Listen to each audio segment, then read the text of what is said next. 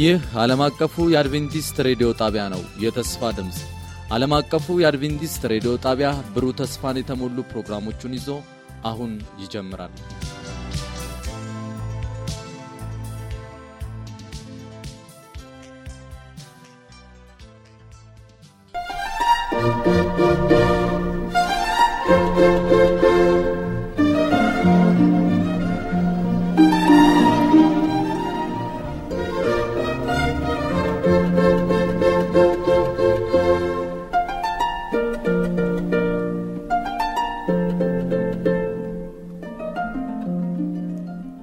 ሰላም ጤና ስጥልኝ። የተወደዳችሁ አድማጮቻችን እንደምንሰነበታችሁ። ይህ በየሳምንቱ እየተዘጋጀ የሚቀርብላችሁ የመጽሐፍ ቅዱስ ውይይት ጊዜያችን ነው። በዚህ ሩብ ዓመት የእግዚአብሔር ተልኮ የእኔ ተልኮ በሚል ርዕስ የመጽሐፍ ቅዱስ ጥናት እያካሄድን እንገኛለን። በዚህኛው ደግሞ አስራ ሦስተኛው ሰንበት የእግዚአብሔር ተልኮ ፍጻሜ በሚል ደግሞ ርዕስ እናያለን። ከእኔ ጋር ያሉትን ደግሞ አወያዮች አስተዋውቃችኋለሁ። በስተቀኜ በኩል ያለው ወንድሜ ኃይሌ ከበደ ይባላል።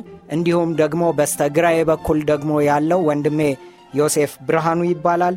እኔም ደግሞ የማወያያችሁ ወንድማችሁ ሳሙኤል ጃለት አባላለሁኝ። አሁን በቀጥታ ወደ ውይይቱ ጊዜ እንገባለን። ወንድሜ ዮሴፍ የዛሬውን የመግቢያ ጥቅስ ያነብልንና ጸሎት ያደርግል። እሺ የዛሬው የጥናታችን መግቢያ ጥቅስ የሚገኘው ሁለተኛ ጴጥሮስ ምዕራፍ 3 ቁጥር 11ና 12 ነው። እንደዚህ ይላል፣ እንግዲህ ይህ ሁሉ የሚቀጥል ከሆነ የእግዚአብሔር ቀን መምጣት እየጠበቃችሁና እያቻኮላችሁ በቅዱስ ኑሮ እግዚአብሔርን በመምሰል እንደምን ልትሆኑ ይገባችኋልን ብሎ ይጠይቃል። እንጸልይ። መልካም እረኛ የሆንክ ኢየሱስ አሁን ደግሞ በዚህ ሰዓት ላይ ቅዱስ ቃልህን ልንወያይ ልንማር ስለፈቀድክ እናመሰግናለን። እግዚአብሔር ሆይ በመካከላችን እንድትገኝ መንፈስ ቅዱስ እንዲረዳ አንተ እንጸለያለሁ። በሚሰሙት ጆሯቸው እንድትከፍትላቸው፣ አእምሯቸው እንድትከፍትላቸው፣ ከቃል ጋር እንዲያሰላስሉ፣ ቃልህን ደግሞ እንዲኖሩበት እንድትረዳቸው ዘንድ እለምንሃለሁ። ስለምትጎበኘን ከእኛ ጋር ስለምትሆን እናመሰግናለን። በኢየሱስ ክርስቶስ ስም አሜን። ተልእኮ ወደ ታላቅ ደግሞ ግብ እንደደረሰ ያም ደግሞ ታላቅ መሥዋዕትነት በክርስቶስ ኢየሱስ ከኀጢአት ባርነት ነፃ እንደወጣን። ይሄንን ነፃነት ደግሞ ዛሬ ያላወቁ ሰዎች ስላሉ ተልእኮውን በተለያየ አይነት ሁኔታ ማድረስ እንዳለብን ክርስቶስ ተልእኮን እንደሰጠን ያም ደግሞ ታላቁ ተልእኮ በሚባለው ወደ ዓለም ሁሉ ሂዱ፣ ወንጌልን ለፍጥረት ስበኩ፣ በአብ በመንፈስ ቅዱስም እያስተማራችሁ ደቀ መዛሙርት አድርጓቸው የተባለው እስከ ዓለም ፍጻሜ እኔ ደግሞ ከእናንተ ጋር ነኝ ያለው እዚያው ደግሞ ተልእኮ ላይ ደግሞ ኃይልን ትቀበላላችሁ በይሁዳ በሰማርያ እስከ ምድር ዳርቻ ድረስ ደግሞ መሄድ ያለብንና የተልእኮውን መዳረሻ የት እንደሆነ ያሳየበት። ዛሬ ደግሞ ይሄ ተልእኮ ቀጥሎ እንግዲህ በተለያየ አይነት ተልእኮ ውስጥ ያሉ ሰዎችን አይተናል። አንዳንዶች ገዢ ናቸው፣ አንዳንዶች ባለስልጣን ናቸው፣ አንዳንዶች ምስኪን ድሃ ናቸው፣ ሌሎች ደግሞ ሀብታም ናቸው፣ ሌሎች የተማሩ ናቸው፣ ሌሎች ያልተማሩ ናቸው። ደግሞ ሌሎች የተለያየ አይነት የምድር ቋንቋ ተናጋሪዎች ናቸው። ነገር ግን ተልእኮ በምድር ላይ ላለ ለሕዝብ፣ ለነገድ፣ ለቋንቋ፣ ለሁሉም እንደሆነ ይሄንን አይተናል።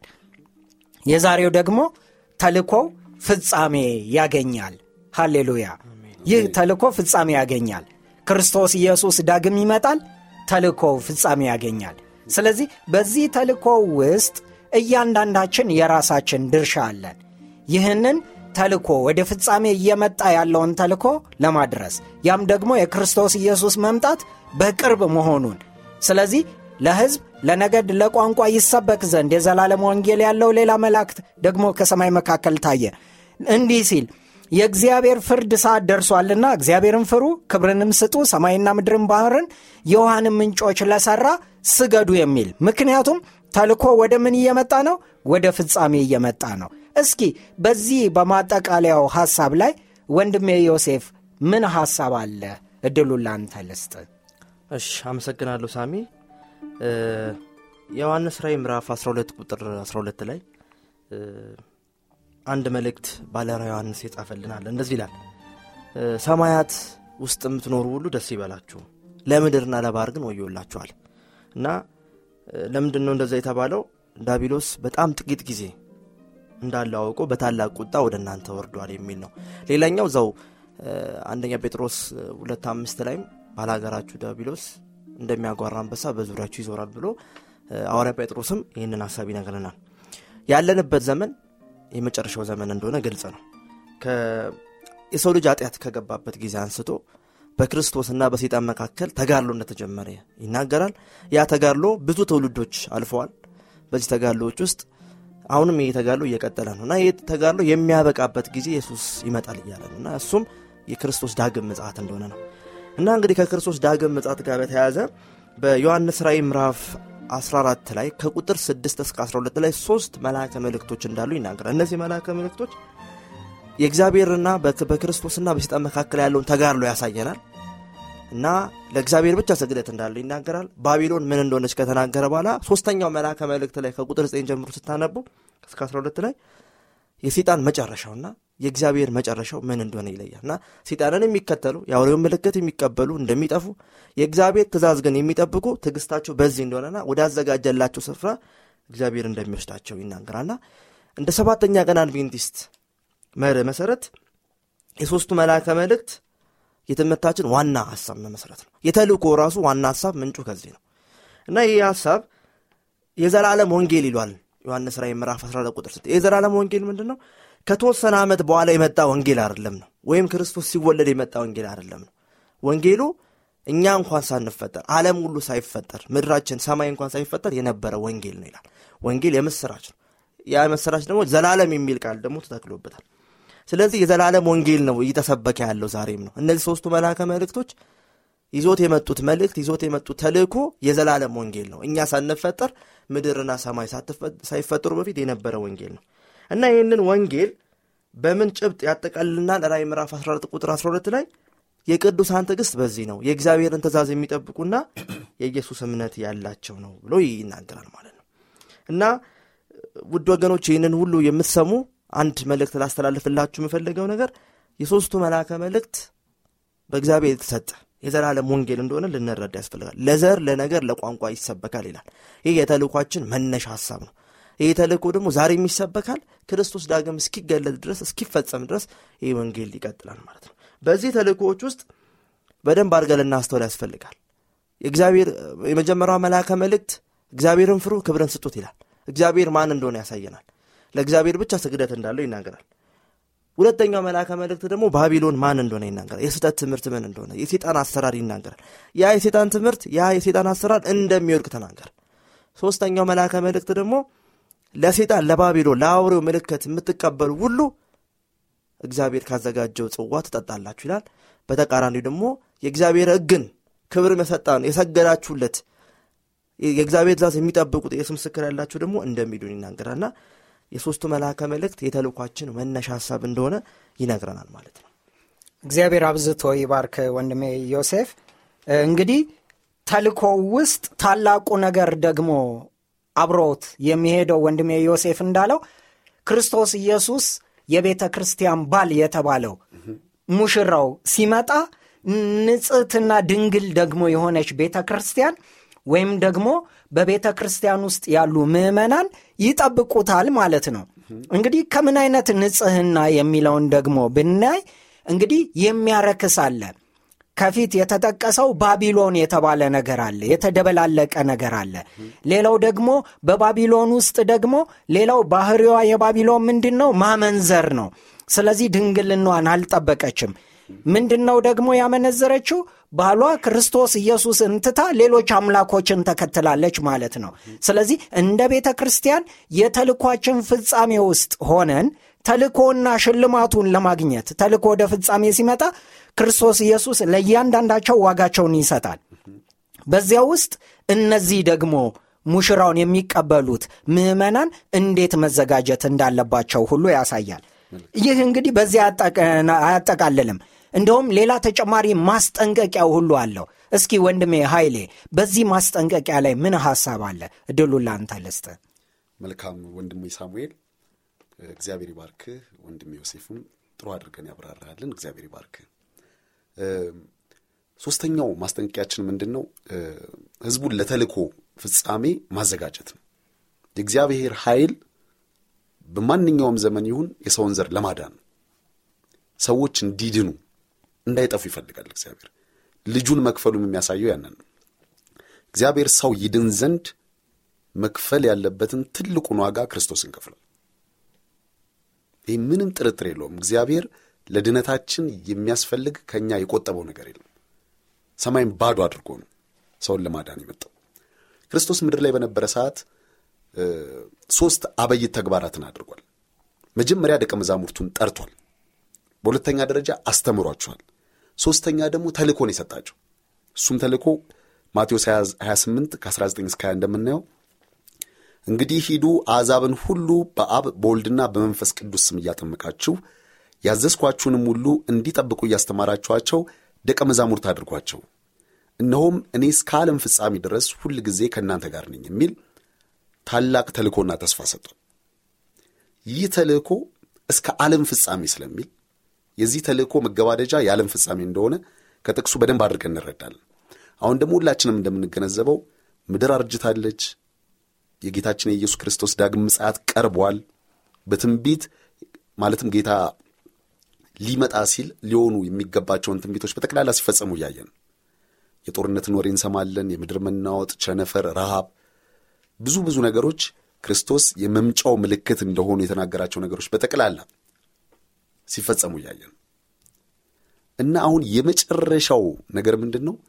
ዓለም ለአውሬው እንዳይሰግድ ቅድም በሦስቱ መላእክት መልእክት እንደተጠቀሱ ለአውሬው እንዳይሰግድ ምልክቱንም እንዳይቀበል ማስጠንቀቅና ሰማይን፣ ምድርን፣ ባሕርንም ያለባቸውንም ሁሉ ወደ ፈጠረው ወደ እግዚአብሔር ፍጥረት ሁሉ ፊቱን እንዲያዞር መንገድ ነው። የተልእኮ ዋና ፍጻሜ አለ። ይሄ ከተነገረ በኋላ ክርስቶስ በማቴዎስ 24 ላይ እንዳለው ለአሕዛብ ምስክር ይሆን ዘንድ ይህ የመንግሥት ወንጌል ለመላው ዓለም ይሰበካል፣ ከዛም መጨረሻ ይሆናል። እና የተልእኮውን ፍጻሜ የሚያረጋግጠው በምድሪቱ ሁሉ ላይ የሦስቱ መላእክት መልእክት ወይንም የእግዚአብሔር ፈጣሪነት ሰው የእግዚአብሔርን ፍርድ እንደደረሰ በመገንዘብ ለእግዚአብሔር ለአምላኩ የሚሰግድበት ከሐሰተኛዋ ባቢሎን የሚርቅበት እና ለአውሬው ደግሞ እንዳይሰግድ ፊቱን ወደ እግዚአብሔር የሚያዞርበት የመጨረሻውን ተልእኮ ለዓለም ማወጅ ነው። እዚህ ጋር ሰንበት ትምህርታችን አጉልቶ የሚነግረን አንድ ነገር አለ። እርግጥ ነው አንዳንድ አስተምህሮቶች ክርስቶስ የሞተው ቀድመው ለተወሰኑ ግሩፖች ብቻ ነው፣ መዳን ያለበት ቀድሞ ተወስኗል፣ ሌላው ግን ምንም ጥረት አረግም አላረግም መጥፋቱ አይቀርም ብለው መጽሐፍ ቅዱስን አጣመው የሚረዱ የሚያስተምሩ የሥነ መለኮት መምህራን አሉ። ነገር ግን መጽሐፍ ቅዱስ በግልጽ የሚናገረው ምንድን ነው? የክርስቶስ ፍቅር ለሰው ሁሉ ነው። የክርስቶስ ፍቅር የማይመለከተው የማያካትተው የለም። ክርስቶስ የሞተው አስቀድሞ ለተወሰኑት ሳይሆን ለሁሉም ነው። ስለዚህ የክርስቶስ ሞት ዘር፣ ብሔር ወይንም ነገድ ሳይለይ ሁሉንም ሰው ይመለከታል። አቃፊ ነው ሁሉንም። ያ ማለት ሰው ከሆንክ ክርስቶስ ሞቶልሃል ማለት ነው። ለሰው ሁሉ ነው። ለዛ ነው በሦስቱ መላእክት መልእክት ላይ ለሕዝብ፣ ለነገድ፣ ለቋንቋ መልእክት ያለው ያ መልአክ በሰማይ መካከል ሲበር ያየ ነው። ሁሉንም ሰው የሚመለከት ወንጌል ይዞ ነው የመጣው የምስራች ማለት ነው። ያ ሁሉ መልእክት የተነገረው ለዓለም ሁሉ ሕዝብ ነው። ስለዚህ ክርስቶስ የማይመለከተው የክርስቶስ ፍቅር የማያካትተው ከክርስቶስ ፍቅር ውጪ ነኝ ለመዳን ክርስቶስ አያስፈልገኝም የሚል አንድም የሰው ዘር የለም ማለት ነው። ኢየሱስ ወደዚች ምድር ሲመለስ ሁለት አይነት ሰዎች ይኖራሉ። እነዚህ ሰዎች ምንድን ነው? አንደኛው ለሰይጣን ታማኝነታቸውን በመግለጽ ከአመፅ መሪው ጎን የሚሰለፉ ሲሆኑ፣ ሁለተኛው ደግሞ ከህይወት ልዑል ወይንም ከህይወት መስፍን አጠገብ የሚቆሙ ነው። ከዋጃቸው አጠገብ የሚቆሙ ናቸው። አሁንም በተለያየ ሚዲያዎች የምንመለከተው ነገር አለ። የሰይጣንን አጀንዳ ሊያስፈጽሙ የተለያዩ ግሩፖች፣ የተለያዩ ግለሰቦች፣ የተለያዩ መሪዎች ደፋ ቀና እያሉ እሱም ምድር ላይ ለማንገስ ህዝብንም ወደዚህ ወደ ጥፋት ለመምራት በጣም የሚጥሩ ሰዎች አሉ።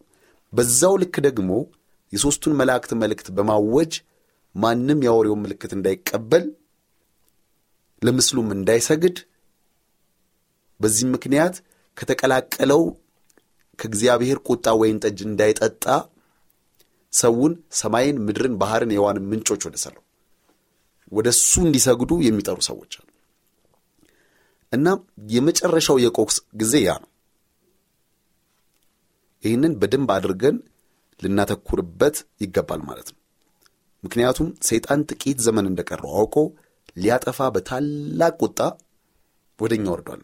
ቅድም ወንድሜ ሲያነበው ምንድን ያለው ራእይ 12 12 ስለዚህ ሰማያትና በውስጣቸው የምትኖሩ ሆይ ደስ ይበላችሁ፣ ለምድርና ለባህር ወዮላቸውን። ሰይጣን ከሰማይ ስለተጣለ ሰማይ ላይ ምንም አይነት የአመፅ ስጋት የለም። ነገር ግን አጥፊው የተጣለባት ምድር የስጋት ይመለከታታል። ስለዚህ ወደ ተነገረው ወደ ሦስቱ መላእክት መልእክት ልቡን የማያቀና ሰው ሁሉ ለአጥፊው ሴራ የተጋለጠ ይሆናል ማለት ነው። ስለዚህ ለምድርና ለባህር ወዮላቸው፣ ዲያብሎስ ጥቂት ዘመን እንዳለው አውቆ በታላቅ ቁጣ ወደ እናንተ ወርዷል። አሁን ያለንበት ዘመን የዓለም ፍጻሜ መባቻ የሆነው ዘመን እየተገባደደ ነው የምድር ታሪክ። ስለዚህ ሰይጣን ያለው ጥቂት ጊዜ ይህ ጊዜ እንደሆነ ያውቃል። ስለዚህ ያለውን ኃይል ሁሉ አስከትቶ ሰዎች እሱን እንዲያመልኩ እሱን እንዲከተሉት ፊታቸውን ከሕይወት መስፍን ከእግዚአብሔር እንዲመልሱ ለማድረግ ሌት ተቀን ደከመኝ ሰለቸኝ ሳይል እየሰራ ነው ማለት ነው። ስለዚህ የመጨረሻው የቀውስ ጊዜ የሚሆነው ምንድን ነው? እግዚአብሔርን በሚከተሉና ሴጣንን በሚከተሉ መካከል የሚኖረው ቅራኔ ነው ማለት ነው። አመሰግናለሁ ወንድሜ ኃይሌ። እንግዲህ ይህ ቀውስ በመጨረሻ ላይ እየገሰገሰ ይሄድና ምድርን ወደ ፍጻሜ ያመጣታል። ስለዚህ በዚህ ደግሞ ፍጻሜ ውስጥ እንደ ክርስቲያን የእኛ ስኬት ምንድን ነው? እንደ ክርስቲያን እኛስ ራሳችንን ለዚያ ስኬት እንዴት ነው የምናዘጋጀው? ምክንያቱም ከፊታችን ያለን ጊዜ በጣም አነስተኛ ነው።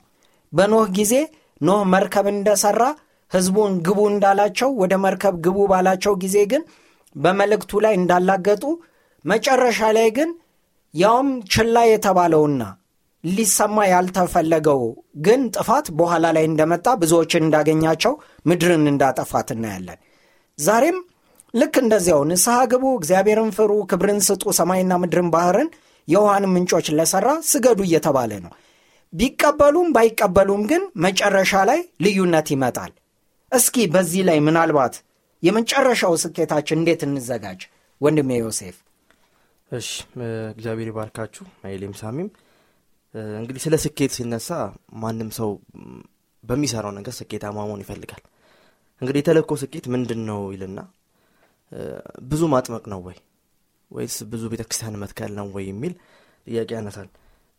አንዳንዱ በማህበራዊ ድረገጾች፣ በሬዲዮ፣ በቴሌቪዥኖች መልእክቱን በማፍጠን አላማውና ፐርፐዙ ህዝብን ወይም ቤተ ክርስቲያን ማቋቋም ቁጥር ሊሆን ይችላል። ግን ከዛ የዘለለ ነው ስኬት ማለት። ስኬት ማለት የዋናው የተልኳችን ዋና አላማው ስኬቱ ሰዎች እግዚአብሔር ያዘጋጀላቸውን ሰማይ እንዲወርሱ ማድረግ ነው። ይህ ማለት ታማኝ ሆነው በምድር ላይ ታማኝ ሆነው ለህጉ ታዛዥ ሆነው ለኢየሱስ ታማኝ ብሎ ለሚጠራቸው ሰው እንደዛ አድርገን ማዘጋጀት አለብን። አሁን የሚጠፋው ዓለም ላይ ነው ያለ ነው። እቺ ምድር ትጠፋለች ብሎ እግዚአብሔር ወስኗል። በጊዜ ሂደት ደግሞ ክርስቶስ ያንን ጥፋት ሊፈርድ ደግሞ ይመጣል። almost ተወስኗል ያ ነገር። እግዚአብሔር ከዚህ በኋላ ሀሳቡን አይቀይርም። ምድር እንደምትጠፋ ግልጽ አድርጎ አስቀምጧል። እና ከዛ በፊት ግን ህዝብ እንዲተርፍ ግን እግዚአብሔር ፍላጎት አለው። ኃጢአትን ማጥፋት ህልም አለው። ያንን ደግሞ ኃጢአተኞችን የማጥፋት ደግሞ እቅድም የለውም እግዚአብሔር። ስለዚህ እነዚህ ኃጢአተኞችን ከዚህ ኃጢአት መንገድ ተመልሰው ወደ ክርስቶስ ታማኝ ሆኖ እንዲቀጥሉ እግዚአብሔር ይናገራልና ይህ ነው የመንፈስ ቅዱስ ስራ ዛሬ የሚሰራው። ሰዎች ወደ እውነት ሁሉ እንዲመጡ፣ ወደ ክርስቶስ እንዲመጡ፣ ወደ አዘጋጀላቸው ሰማይ እንዲመጡ እግዚአብሔር እቅዳል። ይህን የመንፈስ ቅዱስ ስራ ይህ የመንፈስ ቅዱስ ስራ በሂደት ቀስ በቀስ እየሰራ ይገኛል። ወደፊትም መስራቱን ይቀጥላል ክርስቶስ ዳግም እስኪገለጥ ድረስ። ያ ነው ስኬቱ። የወንጌል የተልእኮ ስኬቱ ያ ነው። ሀብት አይደለም፣ ገንዘብ አይደለም፣ ምዕመንም ማብዛት አይደለም፣ ቤተ ክርስቲያን ማብዛት አይደለም፣ ወይም ኮንፈራንስ አዘጋጅቶ ማስወራት ማጎረር ያ አይደለም ስኬቱ። ስኬቱ ሰዎች ነፍሳት ነው። ለዚህ ነው ስትሰሩ የእግዚአብሔር ስራ መሆኑን አውቀን እነዛ ነፍሳት ይግባ ይግቡ የእኛ ጥያቄ አይደለም። ምናልባት surprise እንሆናለን ሰማይ ስናገኛቸው በሆነ አጋጣሚ። ስለዚህ የእኛ ስራ መሆን የሚገባው ነገር ለደቀ መዛሙርቱም የሰጣቸው ነገር ያ ደቀ መዝሙር ማድረግ። እነዚህ ሰዎችን ያንን እውነት የሰሙትን እውነት ለሌሎች እንዲያበሩ የማድረግ ነው። እና ስኬታችን ያ ነው። ሌላ ምንም አይነት ስኬት የለም። ህዝቡን ከአጢአት ቀንበር አላቁ ከአጢአት ባርነት አላቁ ከአጢአት ጨለማነት አላቁ እግዚአብሔር ወዳዘጋጀለት ሰማይ ማውረስ እውነትን እንዲያውቅ ማድረግ ክርስቶስን እንዲያውቅ ማድረግ ነው። እና ይህ ስራ ይሰራል ይሄ ነው የወንጌል ትልቁ ስኬቱ። እግዚአብሔር ይባርክ ወንድሜ ዮሴፍ። ክርስቶስ ኢየሱስም ያዘዘው ይህንኑ ትእዛዝ ነበረ ደቀ መዛሙርት አድርጓቸው የሚል ደቀ መዝሙር ደግሞ የሚከተለው ጌታውን ነው አስተማሪውን ነው። የሚመስለውን ማንን ነው? አስተማሪውን ነው።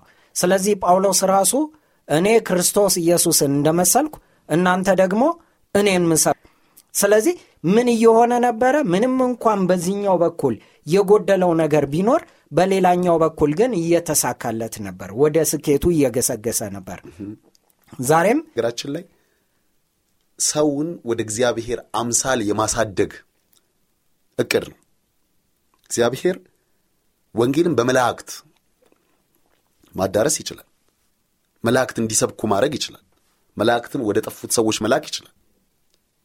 ነገር ግን ወንጌልን በመስበክ ውስጥ የሚገኘውን የክርስትና እድገት እንድናጣጥም ነፍሳትን በማዳን ሥራ ውስጥ የሚገኘውን ደስታ እንድንካፈል ስለፈለገ እግዚአብሔር ሰዎች ለሰዎች ወንጌል እንዲያደርሱ ተልኳ ሲዞ ልኳቸዋል።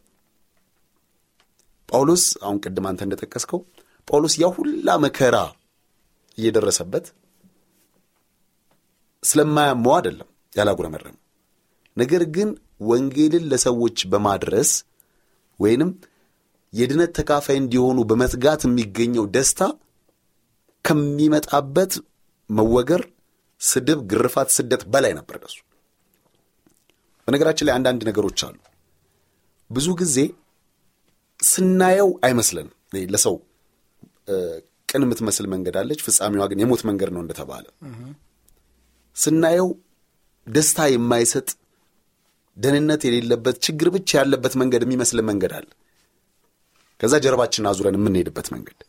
ነገር ግን ያ መንገድ የሰላም፣ የደስታ፣ የእድገታችን ከእግዚአብሔር ጋር በቅርብ የምንራመድበት መንገድ። ይህም ለወንጌል ተልኮ ራስን አዘጋጅቶ ጌታ ወደ አዘዘን መሄድ። አሁን ብዙ ሰው ለአንድ ትልቅ ድርጅት መስራት፣ ለዩናይትድ ኔሽን መስራት፣ ለአሜሪካ መንግስት ዲፕሎማት ሆኖ ወይ አምባሳደር ሆኖ ለሆነ ሀገር መስራት እንደ ትልቅ ክብር ያየዋል። ለእግዚአብሔር መስራትስ እንዴት አይነት ክብር ነው ሊኖር ሊሆን የሚገባው? እና የሰዎችን ንቀት፣ የሰዎችን ግፊት፣ ስደት በመፍራት ከወንጌል ራሳችንን እንዳናቅም መጠንቀቅ ይገባናል። ምክንያቱም ክርስትናችን ከምስክርነታችን ጋር የተቆራኘ ነው። ቅድም እንደተባባል ነው ክርስቶስ ጠራቸው፣ ክርስቶስ አስተማራቸው፣ ከዛ ክርስቶስ ላካቸው። ያለ ተልእኮ ክርስትና ሙሉ አይሆንም። ከሕይወት ውሃ የተጎነጨው ሁሉ ለሌሎች የሕይወት ውሃን ማድረስ መቻል አለበት። የክርስቶስን መልካምነት የቀመሰው ሁሉ ስለ ክርስቶስ መልካምነት በመናገር ነፍሳትን ከሰይጣን ወጥመድ መናጠቅ መቻል አለበት። ስለ ተልእኮ መጠናቀቅ ሰንበት ትምህርታችን ሲነግረን ምን አለ? ራእይ 21 ከአንድ እስከ አራት ባለው ጥቅስ ነው የሚነግረንና አዲስ ሰማይንና አዲስ ምድርን ማየው ፊተኛው ሰማይና ፊተኛይቱ ምድር አልፏልና ባህርም ወደፊት የለም። ቅድስቲቱም ከተማ አዲሲቱ ኢየሩሳሌም ለባሏ እንደተሸለመች ሙሽራ ተዘጋጅታ ከሰማይ ከእግዚአብሔር ዘንድ ስትወርዳየው ታላቅም ድምፅ ከሰማይ እነሆ የእግዚአብሔር ድንኳን በሰዎች መካከል ነው፣ ከእነርሱም ጋር ያድራል፣ እነርሱም ሕዝቡ ይሆናሉ፣ እግዚአብሔርም እርሱ ራሱ ከእነርሱ ጋር ሆኖ አምላካቸው ይሆናል። እንባዎችንም ሁሉ ከዓይኖቻቸው ያብሳል። ሞትም ከእንግዲህ ወዲህ አይሆንም፣ ሐዘንም ቢሆን ወይንም ጩኸት ወይንም ስቃይ ከእንግዲህ ወዲህ አይሆንም፣ የቀደመው ሥርዓት አልፏልና ብሎ ሲናገር ሰማው ይላል። ይህ በጣም ታላቁ ተስፋችን። አንዳንድ ጊዜ ምድር ላይ ያሉትን ነገሮች ስናይ እየባሱ እየከፉ የሚቀጥሉ እንጂ እግዚአብሔር ተስፋ የገባልን እንደዚህ አይነት ውብ አዲስ ሰማይና አዲስ ምድር ሞት፣ እምባ፣ ስቃይ፣ ሐዘን የሌለበት ሰዎች ከአምላካቸው ጋር በቅርብ ተገናኝተው እግዚአብሔርን እያወደሱ የሚኖሩበት የተድላ ገነት እንዳለ እንዳናስብ ሰይጣን ይፈልጋል። በዚህ ጋር ጦርነት፣ በዚህ ጋር በሽታ፣ ብዙ ብዙ ዜናዎች አስጨናቂ፣ አሳሳቢ ምንድን ነው የምሆነው ለምድራዊ ሕይወቴ ምን ያህል መልፋትና መሮጥ አለብኝ ብለን በምድራዊ አስተሳሰብ ብቻ እንድንወሰን ሰይጣን ያለማቋረጥ ይሰራል። ነገር ግን ክርስቲያን አንድ ነገር ማድረግ አለበት። ምድር ላይ የሚያየውን ሳይሆን አምላኩ የገባለትን ቃል አሻግሮ መመልከት መቻል አለበት። አሁን የእኛም ተልእኮ አንዱ አካል ያ ነው። ሰዎች አሁን ላይ እየተከናወነ ካለው ነገር አይኖቻቸውን አንስተው እግዚአብሔር ለሰው ልጅ ሊሰጥ ቃል የገባውን አዲስ ሰማይና አዲስ ምድር መመልከት እንዲችሉ መርዳት መቻል አለብን። አያስደንቅም? እግዚአብሔር አንድ ልጁን ከፍሎ ከኀጢአትና ከሞት ዕዳ ሰውን ነፃ ካደረገ በኋላ ድጋሚ ከእሱ ጋር ይህ ነው በማይባል በአይን ባልታየ በጆሮ ባልተሰማ በሰው አእምሮ ባልታሰበ እግዚአብሔር ለሚወዱት ባዘጋጀው የተድላ ገነት ውስጥ እንዲኖሩ እግዚአብሔር ሰዎችን እያደመ ነው።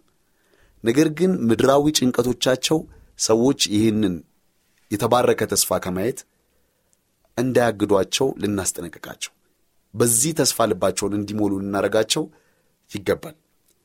ሁላችንም ስለ ክርስቶስ የምንመሰክረው ነገር አለ።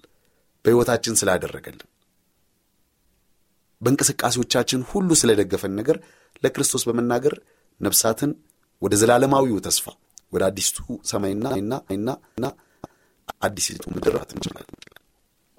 እግዚአብሔር ይባርክ ወንድሜ ኃይሌ።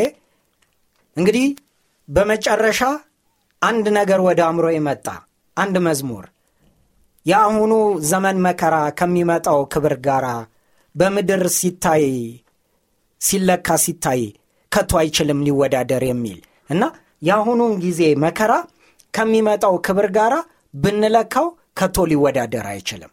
ስለዚህ ዓይን ያላየው ጆሮ ያልሰማው እግዚአብሔር ደግሞ ለሚወዱት ያዘጋጀው አዲስ ተስፋ ከፊታችን አለ። ለዚህ ነገር ተዘጋጅተሃል ወይ ወንድሜ? ተዘጋጅተሻል ወይ እህቴ? ይህንን ድምፅ የምትሰሙ ሁሉ በምድር ማዕዘን ያላችሁ እግዚአብሔር ዛሬም ተልኮው አላለቀም። ስንጀምር ይህንን ተልኮ እንደዚህ ብለን ነበረ። አሁን ማውራት አቁሙ፣ እንግዲያው ለተልኮ ተንቀሳቀሱ የሚል ነው። ዛሬም ይህንን ጥሪ ለእናንተ ደግማለሁኝ ወገኖቼ። ተልኮን ወደ ፍጻሜ ለማምጣት የተልኮ አካል ለመሆን ተንቀሳቀሱ፣ ወደ ፍጻሜው ሂዱ። እንግዲህ በዚህ 13 ሳምንት ውስጥ የተለያየ አይነት ትምህርቶችን ተምረናል። በዚህ ላይ የተለያየ ሐሳብ ሊኖራችሁ ይችላል። የሚደግፍ ወይም ደግሞ ጥያቄ የሚሆን ሐሳብ ካላችሁ እንግዲያውስ በዚህ የመልእክት ሳጥን ቁጥር መልእክታችሁን ላኩልን። የመልእክት ሳጥን ቁጥራችን 145 አዲስ አበባ ብላችሁ ላኩልን፣ ይደርሰናል። ወይም ደግሞ በስልክ ቁጥር 0910 82 81 82 ላይ ደውሉልን ወይም text አድርጉልን፣ ይደርሰናል። በእውነት የእናንተ ሐሳብ ለእኛም ድጋፍ ነው። ይህንን ስለምታደርጉ እጅግ አድርገን እናመሰግናችኋለን። የእግዚአብሔር ጸጋ ሰላም ይብዛላችሁ። እግዚአብሔር ቢረዳንና ብንኖር በቀጣይ ደግሞ እንገናኛለን በሌላ ርዕስ፣ እንዲሁም ደግሞ ከእናንተ ጋር በጥልቅ እንወያያለን። እግዚአብሔር ይባርካችሁ። ተባረኩ።